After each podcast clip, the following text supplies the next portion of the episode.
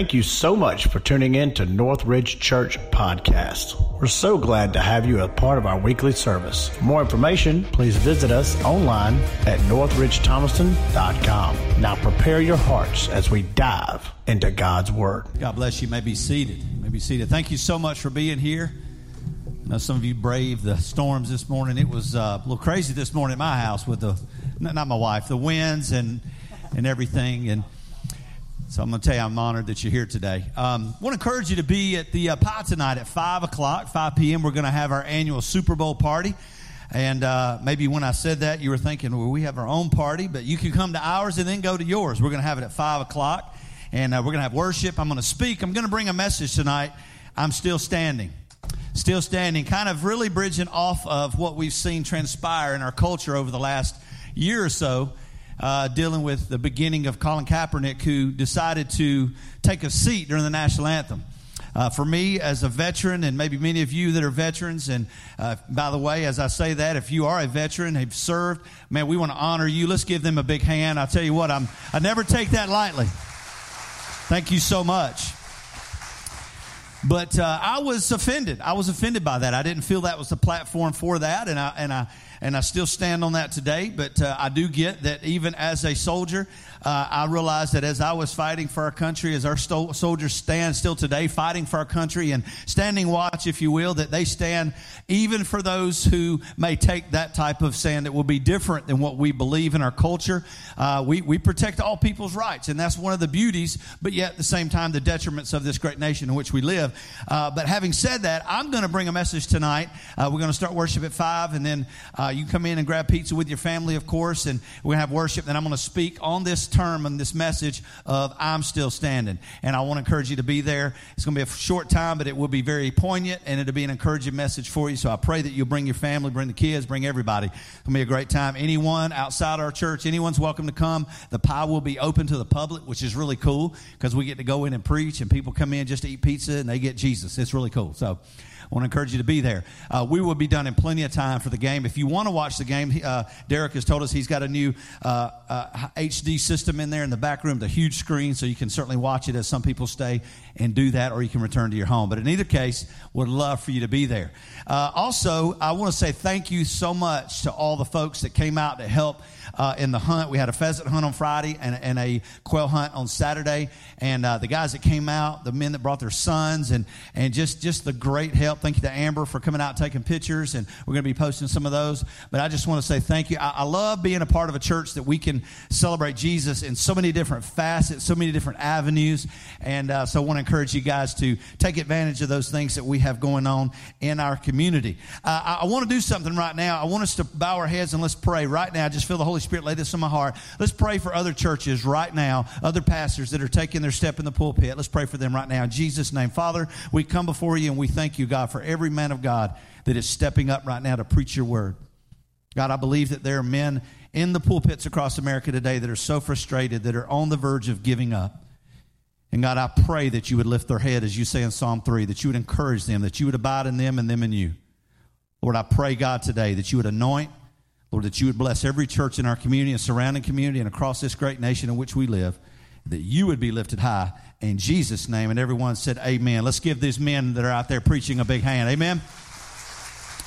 Never forget that. Never forget that. We're one church. Let me just give you this also. Uh, next uh, Wednesday, the 14th, we're going to have a business meeting in this building here. So if you'd like to be here for that, we're going to go over some things. Going to be some great additions we're talking about for this year. Uh, encourage you guys with that. And just for the record, just for the record, I am a McDonald's fan. Just for the record, I heard Keith say, I am not a Chick fil A fan. I am a McDonald's fan.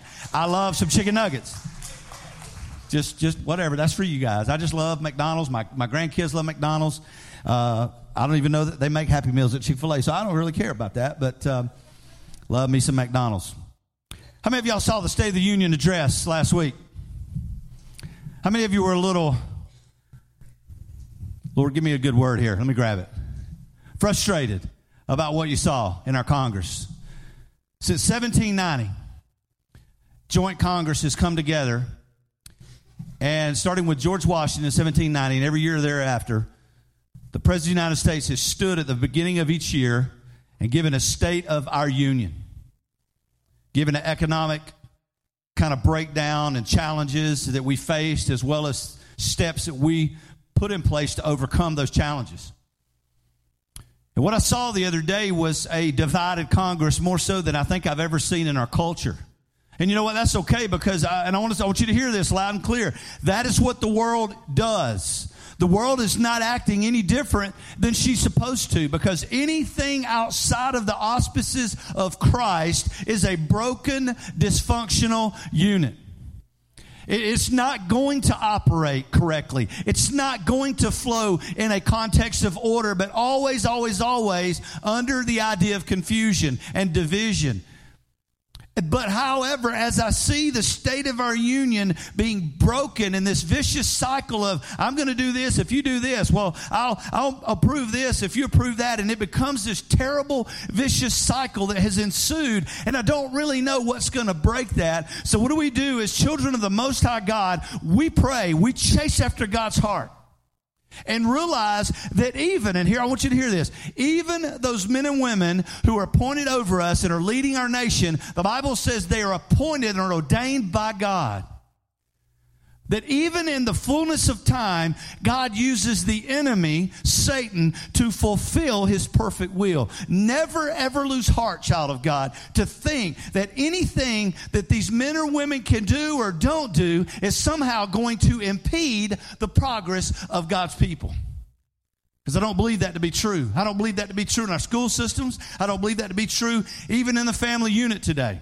Because if we really were to take a cross section of what's going on within the state of our union, a broken, disenfranchised institution of government, make no mistake about it, hear me and hear me well, it did not start with our government, it started with the family.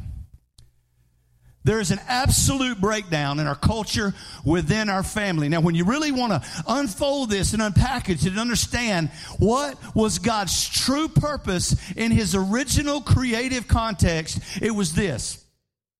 Long before he ever created the judicial system or any form of law, he created the family unit.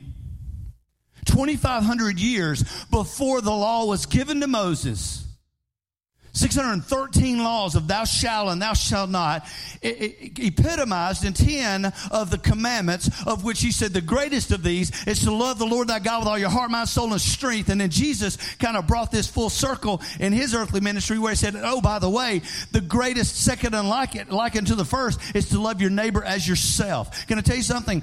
Paul told Timothy, he said, there will come a time, perilous times will come, where we will enter into an equation of existence where men will be lover of selves more than lover of people. Guys, we have arrived.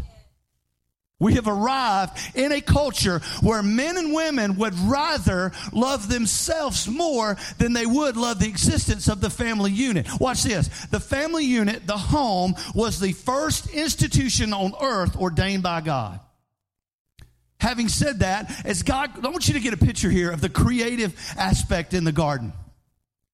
That when God spoke, the Bible says, out of nothing, ex nihilo, He spoke it out of nothing. Let there be, and there was. How many of you know that's a powerful God that can speak His word and life comes into things? Can I tell you something? A little sidebar to that. He's still speaking life. His word is still the very thing He holds above His own name. Never miss that. But as he created all of these things, watch what he did. He said, He created this and it was good. And he created this and it was good. And it was the second day. And he created this and it was good. And he went through the whole gamut. And then he gets to man and he bends on his knees personified. He breathes his breath into man. He becomes a living soul. Man stands up to worship the one creator, the hope of the world, just he and God. But watch this. In Genesis, I believe it was in 218, he looked out upon man and he said, It is not good. Isn't that interesting?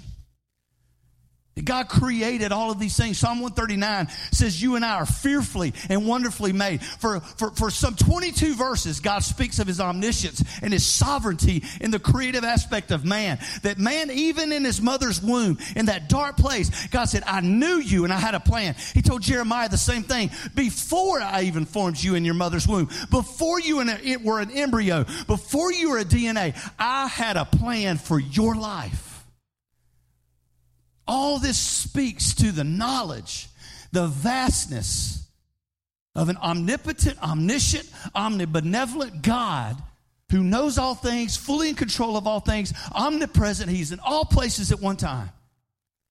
Yet as God looked upon his greatest masterpiece, in Ephesians 2, 8, 9, and 10 and following, he said, You and I are his workmanship, created in Christ Jesus, that we would operate in good works before time began.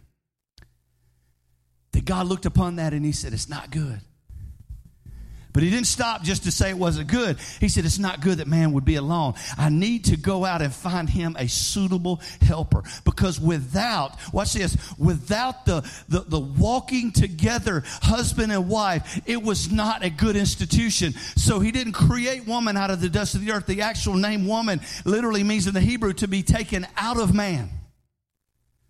So he went to a rib bone, not the ankle bone to indicate she would be beneath him. That is not God's will for, for marriage. She didn't take a neck bone to indicate she would be above him, but a rib bone to indicate she would walk with him all the days of her life under the protection of his covenant. And he created at that moment the marriage institution, the first institution on earth ordained by God. 2,500 years later, the institution of law and the judicial system, if you will another 1400 some odd years 1500 years. In acts chapter 2 he created his precious church his glorious bride you and i. But the real question and it's not at all rhetorical it's one that we must answer is why in god's sovereignty did he create the institution of the home, the marriage first? Because what did he tell man when he created the marriage institution? What did he tell them? The first instruction he gave them is that you are to be fruitful, you're to be multiply, you're to create more of the same, more of you. That was the institution fulfilled, the fruit of the loins, the fruit of a woman's womb, the reward, the hope of the world is that he would create little worshipers who would worship God in spirit and in truth. Now, you and I, of course, know that man broke God's heart by doing the one thing he told him not to do. And from that moment, there was uh, once again an expulsion from the garden and a disenfranchisement of which we will not get back to until we die. The Bible says at that moment we will put on immortality and we will be back with him the way that he intended. But why? Why did he create? Why didn't he create the law first? Because here's what I know to be true. I believe men need a, a, a moral compass by which to walk this life. Without that, we, we're walking aimlessly through life. But we see in the context of the creative existence of man is that man had a moral compass just by knowing God.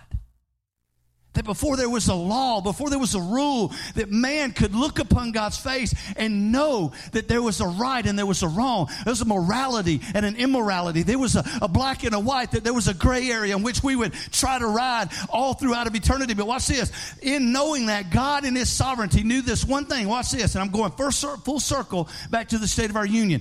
God knew in His absolute sovereignty that before the judicial system and laws of morality would ever happen and ultimately, before the church would ever operate at her full capacity, watch this, the state of the family must be right. That God knew that if the home was functioning at its full capacity as God's creative existence, the judicial system, the law and morality, and the world in which we know it would operate at full capacity. And guess what? That same morality would flow 1,500 years later into the church. That there would be an order in the church house. That there would even in the church house be a form of government. Maybe you don't know this, but we are, and I want to declare this over our church, we are a pastoral staff led church. We are a board of stewards guided. They guide all of our finances. And we're a deacon ministry implemented whereby you, the lay people, come together and we're functioning as one body, as one part. Watch this. There's no greater thans and less thans in this church. We're all just men and women of God, boys and girls of the Most High God, who are trying to chase after God's heart to one end, and that is to glorify the person of Jesus Christ. And that's an order. So five of you, five of you are excited about that. It's okay. I get it. I want to talk to you today. If you're turning your Bibles to Ephesians, Ephesians chapter 3, we're going to begin reading, reading in verse 13, I believe it is. As I begin to unfold this, this in my mind of, of the family unit, husband, And there's a reason that the husband is the head of the home. Ephesians 5 and 25. Ephesians 5 and 22, we're going to talk about over the next few weeks. We're going to talk about a series, Family Matters, both in the context of family matters as in a noun, but also family that matters in the context of we matter. It really, really matters that the family unit is functioning in the way God has created us to function.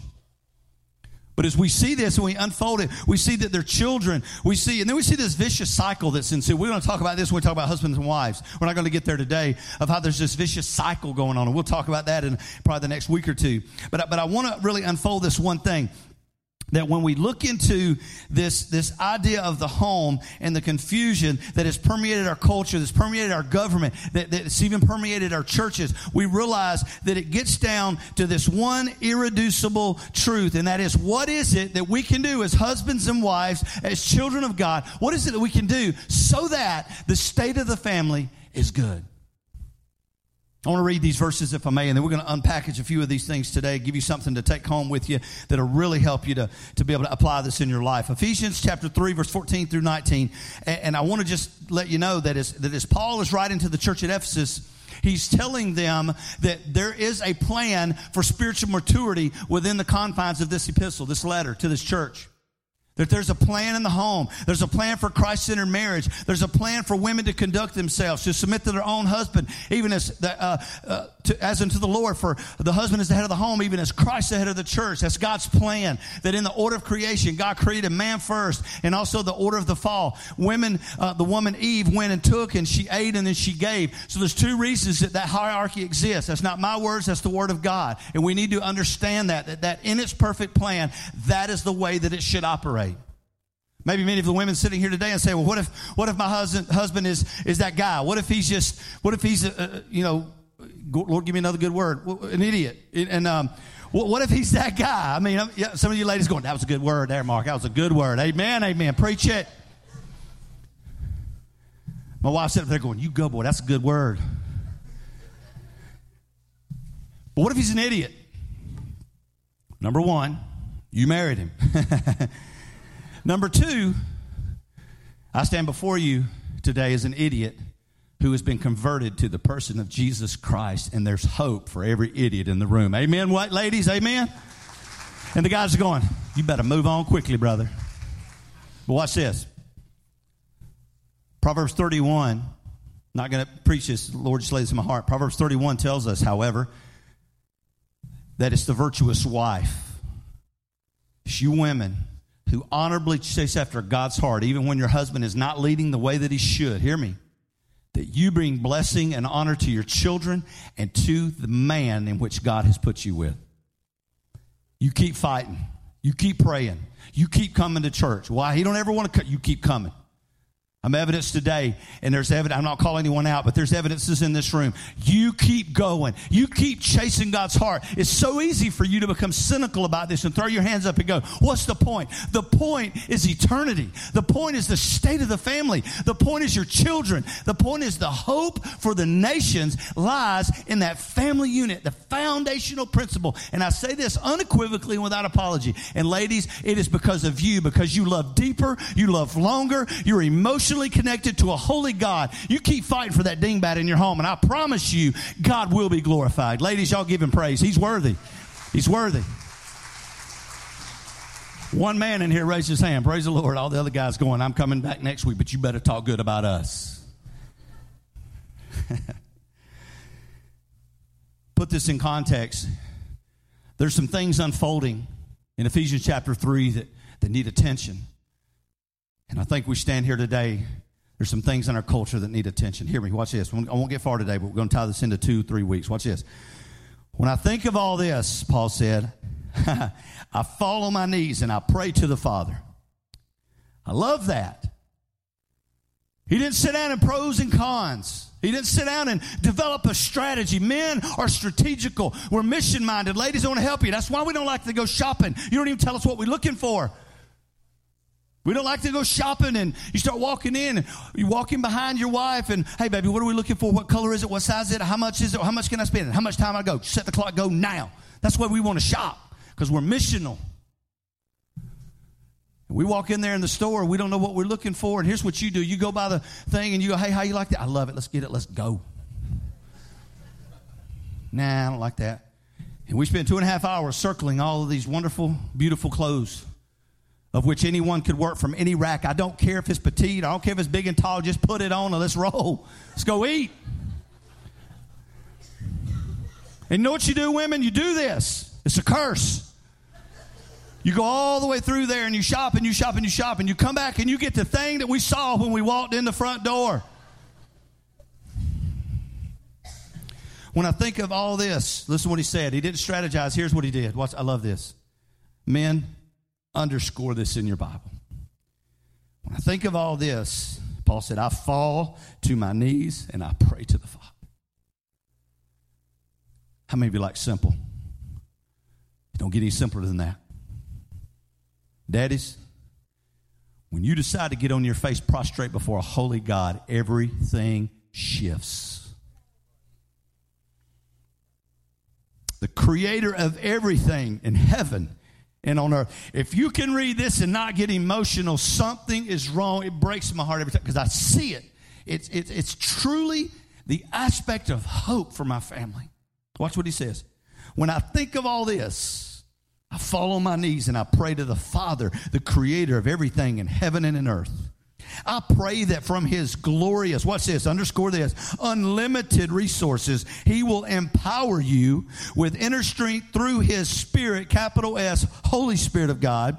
Then, everybody say then, it's an if then, then the subsequent part of that, Christ will make his home in your hearts as you trust in him. Watch this. Here it is. Your roots will grow down into the God in God's love and it will keep you strong. Man, you need to be strong and you can't be strong until you realize you're weak. If you think for one minute today you're in control, you are in a desperate place today. The Apostle Paul, writer of two thirds of the New Testament, came to this place and this realization in 2 Corinthians chapter 12, verses 9, 10, 11, and 12, when he said this It is when I am weak that his strength is made perfect in me. Because when I'm weak, then am I strong. And, everybody say, and. And may you have the power, that word is dunamis, which literally means dynamite, explosion, power to understand as God's people should. Here it is. How wide,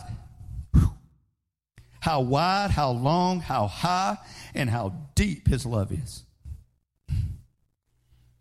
May you experience, church, the love of Christ that is too great to fully understand. Then, everybody say, then. Here's our hope. Then you will be made complete perfect, mature, with all the fullness of life and the power that comes from God. Let us pray. Father, in Jesus' name, I know we won't get past but one point today, but I pray, God, you would awaken the men in this church, the women in this church, the young people, and those watching by way of podcast or Facebook. Awaken us that we may operate in the completeness, in the fullness of who you are. In Jesus' name, Amen and amen. Number one, if you're taking notes, I'm going to break this sermon into two parts. Part one, big part one, is to fight for your family. You must dig deep. Paul said, I fought the good fight of faith which would incline me to think that there's an antithetical side of that fight. There's a good fight of faith, and there must therefore be a what? A bad fight of faith. The bad fight of faith is to, is to, to be in the person of Christ, a child of the Most High God. Yet watch this. You're whining, you're murmuring, you're belly aching, you're not leading, you're not trusting God. That is not a good fight, and it's not one that you're going to win.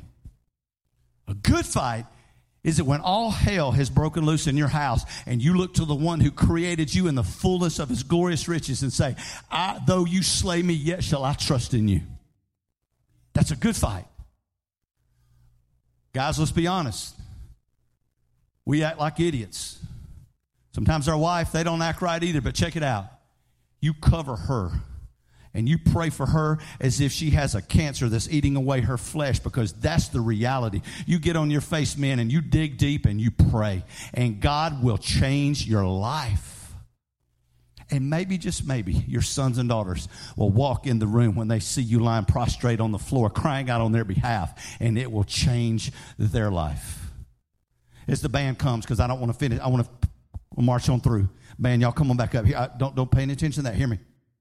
When was the last time? This is rhetorical. Don't raise your hand. When was the last time, moms and daddies, that you prayed? Not like this, but like this.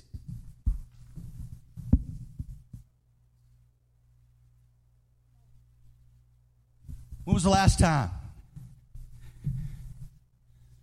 that you realized that getting on your face was not a humiliation, but a posture of worship? When was the last time that you overlooked the pain in your back and the fact that maybe getting back up is a little more difficult than it was when you were in your 20s? Can I get a witness? Y'all wave your hand at me like you just don't care. What if it takes you 15 minutes to get down there and to get up? Here's what I believe to be true God will honor it. I talked to some people this week, and I'm not going to give you specifics, but I talked to some people this week in our church. Know, we're believing God for some pretty big things. God moved because God is a moving God. God is a moving God. You look to your neighbor, say, He's still moving. Go ahead and tell him. But I had one of these precious ladies tell me on the phone the other day after I had been praying for her and some things that were unfolding. And she told me, she said, Mark, and, and I'm paraphrasing, she said, Mark, I got on my face and lied before God and I cried out to him. I said, So how'd everything go? She said, Oh, he moved. See, the Bible says when we humble ourselves before the mighty hand of God, God, hear me, God will exalt us in due time. But if you think, God, I pray this is finding somewhere in your heart today, but when you think you're too stinking big to get on your face before a holy God, God's about to make you small in spite of you. Pray. Consider the billionaire. Here's what we say. I said this one time in my ministry. I said this out loud. I'm going to share it with you. I'm going to be very transparent with you. I remember saying out loud, man, look at look at Bill Gates. Look at look at uh what's the guy that owns Facebook? Satan. No, no, I'm just kidding. What what's the guy's name? Y'all scream it out. Mark Zuckerberg. And not that he's Satan, Satan. I'm just it's a playground. But hear me. I, I made this statement one time. I said, you know that he could give me for our ministry a billion dollars.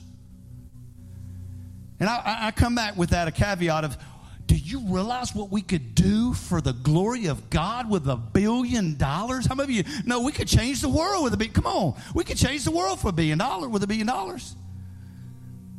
Man, I'd have, I'd have things out here, man. People would come in and wouldn't charge anybody anything. So I wrote him a note on Facebook. He gave a billion dollars two years ago to a minute to a to a 501c3 to to disperse funds. A billion dollars. So I said, Lord, if he can give it to them, he can give it to us.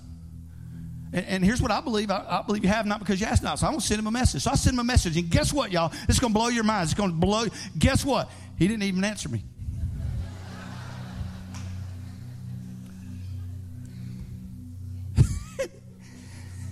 but listen. I want to read something to you.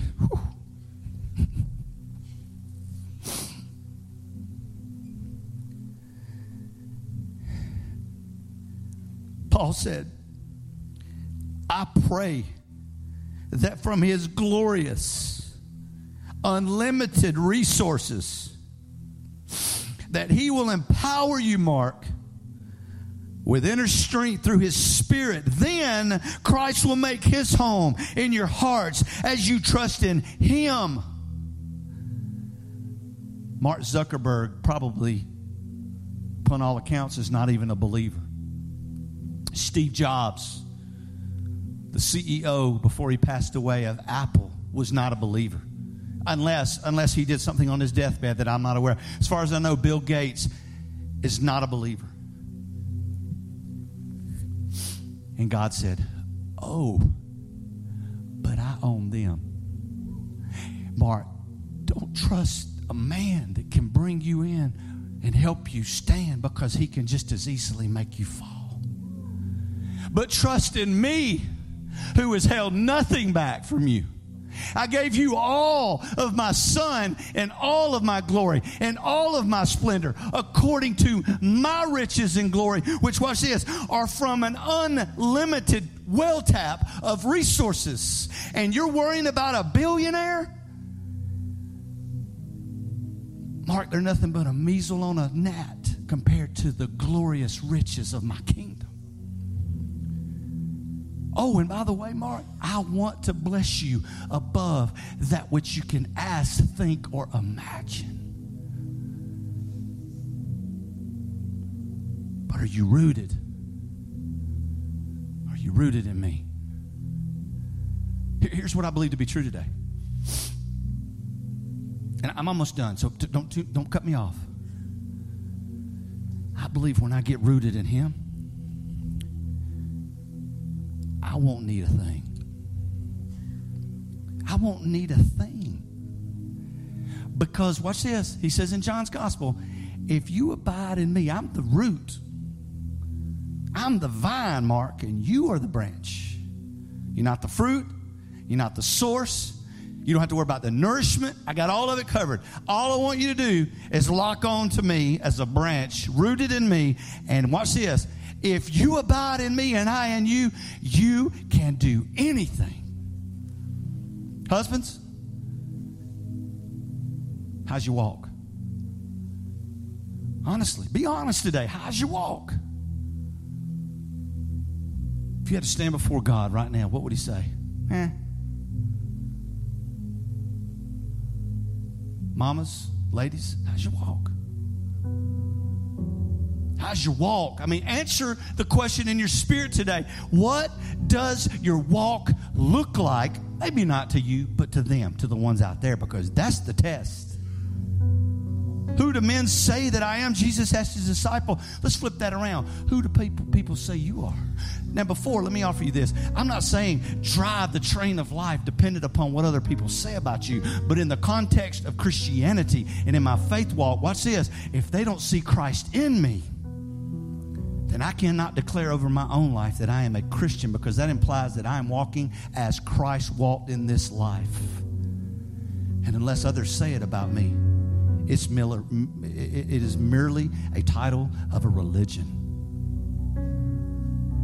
Let me give you this last thing. Not only do we pray, we root in, we pray, but secondly, parents, and this doesn't even offer explanation.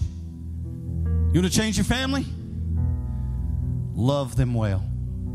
Husbands, love your wife as Christ loved the church and gave himself for her. What did that look like? He loved you and I when we were unlovable. He loved you and I when we were pulling the hair out of his beard. He loved you and I when he was walking down the streets headed to Golgotha, shouting and, and, and cursing and mocking. He loved us that way. He loved us in the form of the centurion soldier who mocked him and cast lots at the feet of the cross and stuck him in the side with a spear. That's how you love your wife. Don't you dare say she doesn't deserve it because guess what? You don't either. Christ loves you while you were yet a sinner sinner. You love her the way Christ has loved you with a hopeless abandon, and you leave the details up to God. And here's what I know to be true. Then, why, Mark? Why do I submit to God? Why do I submit to Him? Because He loved me first. Love her that way.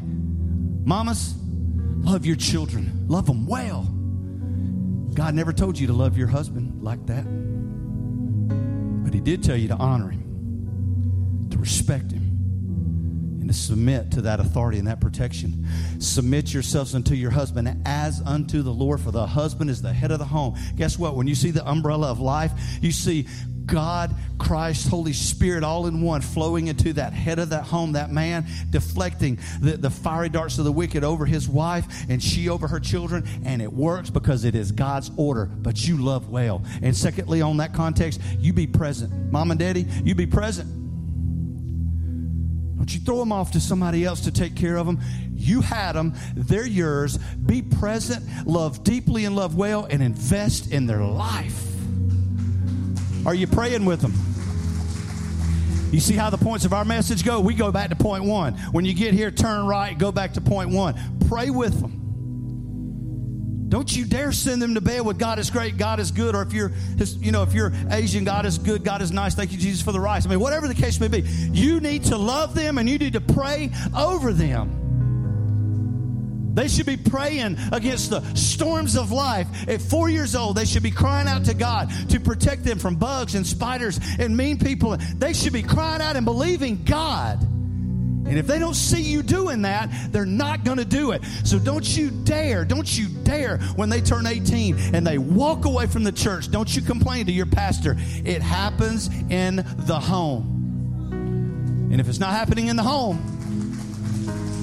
what does it say? Raise your children up in the nurture and the admonition of the Lord. And when they are older, they will not depart from it. But if you didn't raise them up and you didn't teach them the word of God and you didn't lie prostrate on the bed next to them and have them lay next to you and you pray with them and them with you, and watch this. If you're sitting here and going, Mark, I failed. Oh, no, no, no. God says, redeem the time for the days are evil. You pray tonight. You pray right now and you get on your face before Holy God. What if they've already left home? Mamas, you know you still love that boy. He's 35 years old and you still love him like he's three. You pray for him and you invest in him.